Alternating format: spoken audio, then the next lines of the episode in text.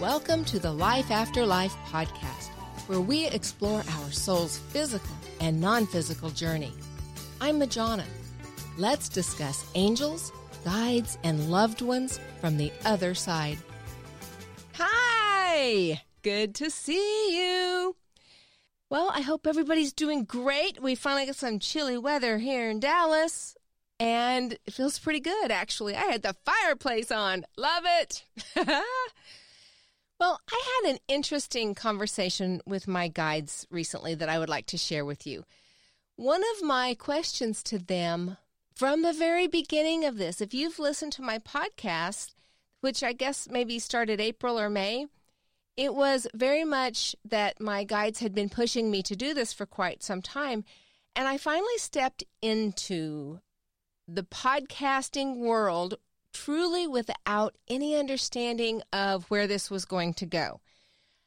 I really thought the message was help people understand that we really don't die. When we lose a loved one, there's just nothing worse, right? And I don't it doesn't matter who that is. If you love them, it's a void in your life. And even though I have the gift, the ability to communicate with people on the other side, it still hurts when you lose someone. The consolation is that I know they are okay and I know so the things that I'm sharing with you through this podcast. So I really thought that was the message here and my concern was how long can you talk about that message? And it certainly quickly, very quickly opened up that the message goes beyond that to you know, it's not just this lifetime. There are multiple lifetimes. And then it went on to this is about the soul's journey, not just in this lifetime, but across lifetimes and how the soul works, how it functions, what, you know, about our soul pods, and just share with you what has been shared with me. So that's pretty exciting. And I love, I love, love, love that. And what I've been asking my guides is, you know, I'm just kind of following. Lead me on to what I'm supposed to talk about, where I'm supposed to go with this. I completely just stepped out into faith and I'm absolutely going where I feel led to go. And I and I'm loving it. I mean, it's a lot of work, don't get me wrong. Thomas and I are working 12, 14 hour days, 7 days a week to pull all this together and loving every minute of it. So, what my guides recently shared with me is that expanding is okay, to go on beyond this.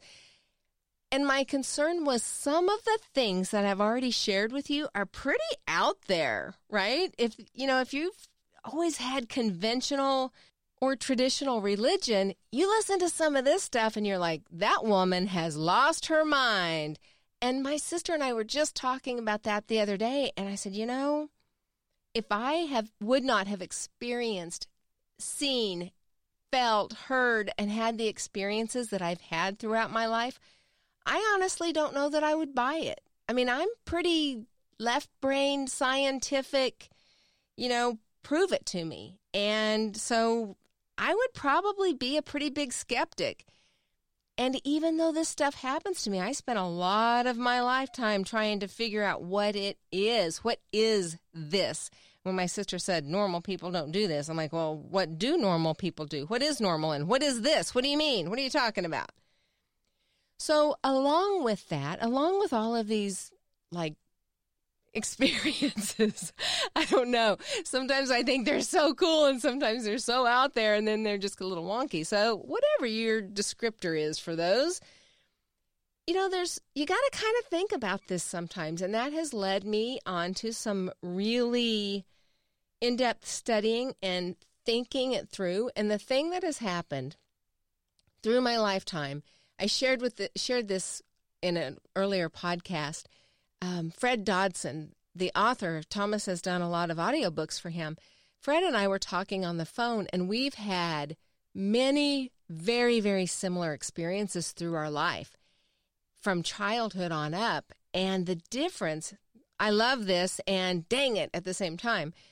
The difference is, as a kid, teenager, and young adult, as I was frantically looking for books, searching any sources of information that would help me explain what's going on, there was nothing available or very, very little available. And I kind of was like, oh my gosh, my sister's right. I'm not normal. Other people don't experience this, and there isn't even material available about it. Oh my gosh. So, Fred Dodson was having the same thing. He's like, What is this stuff? And he's looking for books and material on it. And his attitude was, Oh my gosh, there is nothing av- available to explain this stuff. So I'm going to write it. I was like, ah, never entered my mind that that was mine to do. I just thought she was right. I, there's something wrong with me. so I have, because of that, I think that early on, there just wasn't material available. As I've gotten older, I've made the intentional decision that I don't read other people's accounts of my experiences. Like, um, I don't, you know, parallel universes. One time as a child, I did experience a parallel universe. At the time, I didn't have any idea that that's what it was called. I just knew that that was something different. Um, you know, aliens, I, I used to just beg that I be carried off on an alien space, spaceship. Maybe I was a little wonky. You know, just get me out of this house. I want to go away. Take me away. And so what what I've decided as an adult is I really want to be authentic in my experiences. And when I'm sharing my stories and I'm sharing processes, whether it's in trainings or just communicating, I don't want there to even be some little blip of a memory, subconscious memory of somebody else's, whether it be true or not, but their story of how something happened. And I don't want that to infiltrate my memory. I want to be really authentic with that. And then, you know, it's your job as on your path of discovery to decide what information you're going to gather and so forth. The other piece of this, this is just a little sidebar, especially parents, because my kids all saw, to, well, they we've they're all clair, right? They have some sort of a clair, clairaudient, clairsentient, uh, whatever they, you know, a mixture. But all three of my biological children are are like that, or were when they were younger. So we, I never allowed them to watch scary movies or especially not any sort of movie that would deal with anything supernatural, anything considered with ghosts or mediums, or like the movie The Sixth Sense, Amityville Horror. I mean, they're way too young for that stuff, but um, anyway, they we just never did that. And when my when one of my daughters was in middle school and all her friends were into scary movies, she asked me why. And my response was, because you really see them. You really know what people out of body that our society calls ghosts. You know what that really is. And you know that they they can't hurt you. They have no desire to hurt you. When they see you, they're just kind of freaked out that you're seeing them. They're not used to that. They cannot impose no being can hurt you without your permission. There's just for like some cosmic law around that. You can stop it. And that's the thing, though, is people don't know that. And here's the other thing with the, the movies. The reason I told her we don't watch scary movies is because we know it's not scary. People like a rush of adrenaline and they like that fright. They want to be scared. So even though you know it can't happen, when you're watching that movie, and you do get scared and you get that rush of adrenaline because it's been changed into something that it isn't to make the story more exciting and scary. That is now somewhere in the back of your mind, right? In your subconscious or dancing around in the back of your mind. So next time you have an encounter with an out of body being, that memory, that, oh man, what if, is going to jump up to the surface and you get that adrenaline rush because you can never unsee it. And now that which has never been scary is all of a sudden scary because your mind is playing games with you and your subconscious wants to protect you. Its job is to say, what if? And you know, that's a danger and alert you. So you can't unsee it. You can't take that piece away. So why go there in the first place? We just don't. And that made perfect sense to her. And then, you know, my son had to give it a shot because that's what he does. And he decided he was watching some scary movies, and then he was really sorry that he did that because he's like, You're right, you can't unsee it. That wasn't a good idea. And he spent a lot of time being really scared. So, parents, please be careful of what you're allowing your kids to watch. And actually, everybody, just, you know, think about it from that perspective, especially if you're wanting to nurture your your abilities to contact people on the other side if you've programmed your subconscious mind that it's dangerous or scary, it just makes it that much harder to nurture your ability. So, as I think about all of the vast topics and situations and places that these conversations go, I've been asking my guides about that. Can I go there? Can I? It feels like it's deviating slightly from what I thought this original podcast would be, which is just that we don't die, that we continue to live on the other side of the veil. And I've been given the thumbs up. Actually, what they said is it's about growth. It's always about growth and gaining knowledge and increasing your awareness, raising your vibration. So I'm excited to branch off into sort of new conversations. And I will still continue to answer questions. Please send them to me at Majana at Life After Life Radio. I love those questions. And I'm just excited about kind of going into some other topics, deepening our conversations. And I don't know if you've ever seen the movie, um, What the Bleep Do We Know? Okay, I love that movie. And there's a line in there, my absolute favorite, which they say several times is, How far down the rabbit hole are you willing to go? And that is exactly what this feels like sometimes when you're dealing with this conversation, when you're dealing with quantum physics and, and some just metaphysical topics. Sometimes it's when you can finally wrap your head around wow, there's more than just this life on earth and the perceptions as we understand them. And you open up to go beyond that. Then you get to a new level and you're like, well, if that's possible, then this is possible. And it truly it does feel like a rabbit hole sometimes because it just goes on and on and on. And I'm really excited to share some of those and get into conversations about some of those topics with you. So I'm going to end this podcast on one final story and then just kind of looking forward to getting into some new topics as we move forward. Not that we won't still talk about everything we've already been talking about. We're just broadening our horizons. So I may have already shared this in some previous podcast, but I just think it's a kind of a cool one and it's sort of a rabbit hole. So this happened when Brock was little. I want to say he was less than two years old. He was waking up in the morning and his dad brought him to me because he wasn't actually able to fully wake up. So when he brought Brock to me, his Brock's eyes were open. It looked like he was awake, but he was not really crying, but kind of whining, very uh, concerned, scared, uncomfortable. Like he, the bottom line was he just wasn't back in this world. He was sort of caught between the two worlds.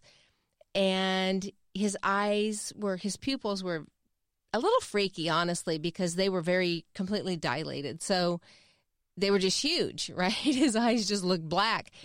And his dad never really bought into this stuff. It went against his upbringing, and he just did not want to accept it.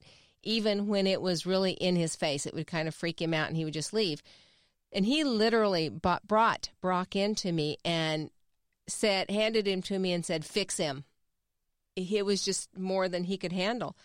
So I was talking to Brock and he wasn't really at first he wasn't hearing me so i kept saying his name and kept talking to him until i could tell he he acknowledged me. He didn't look at me.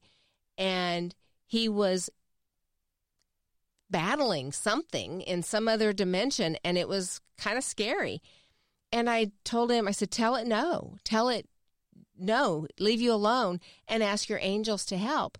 So I was telling Brock, giving him the exact words to say.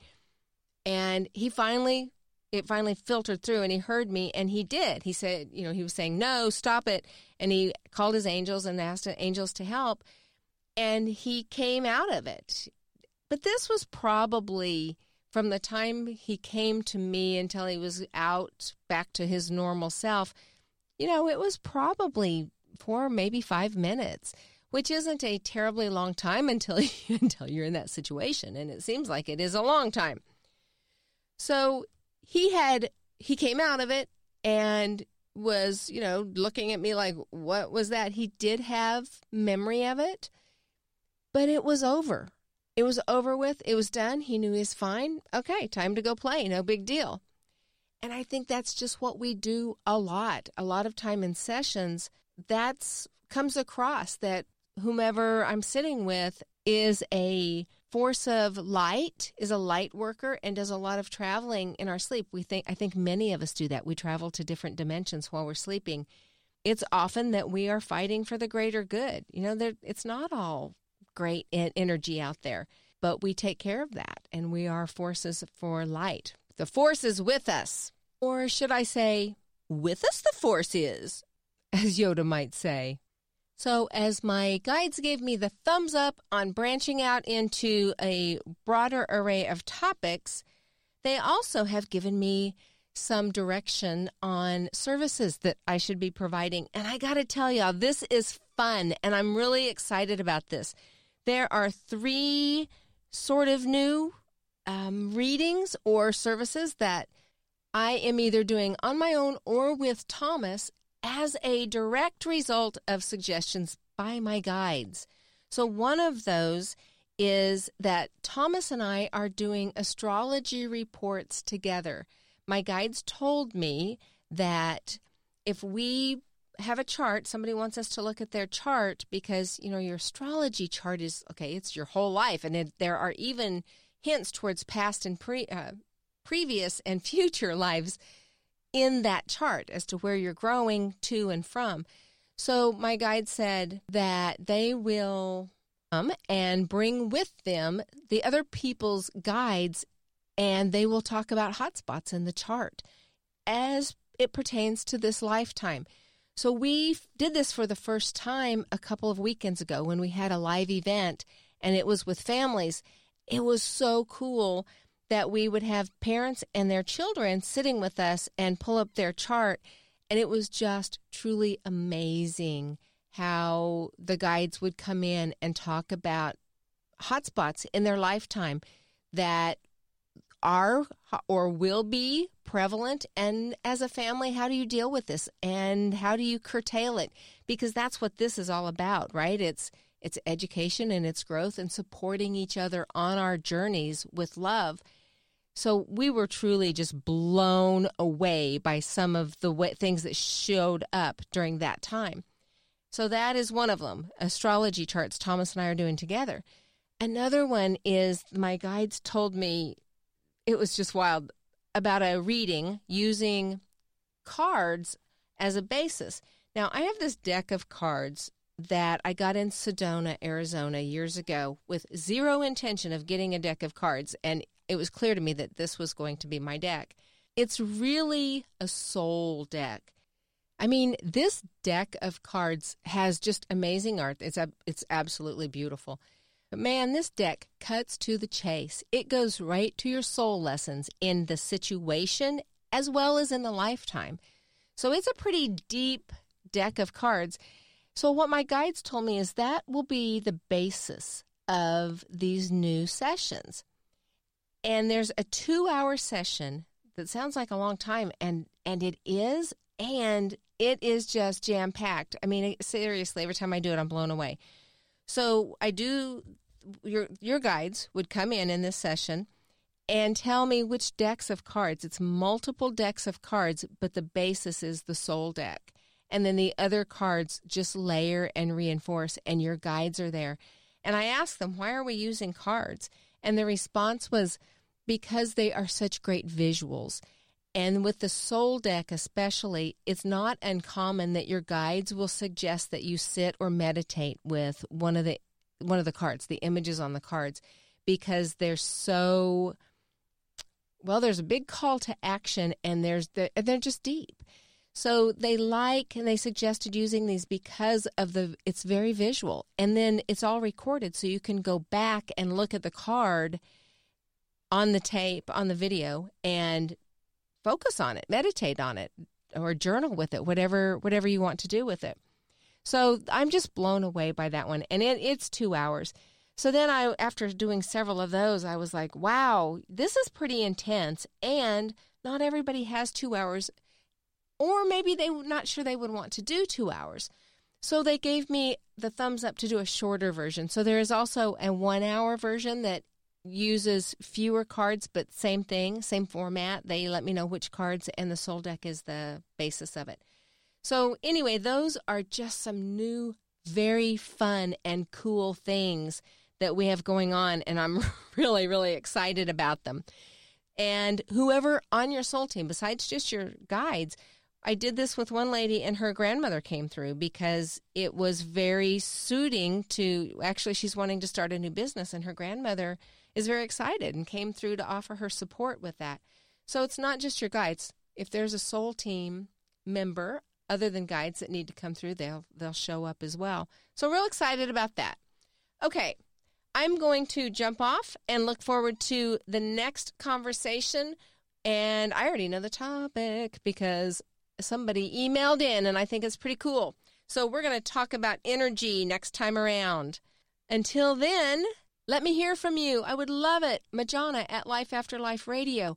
We also have a new website, soulfoodtalks.com. S O U L, foodtalks.com. Let me know what you think of that. We've been working diligently on it. All right, y'all, take care. Namaste.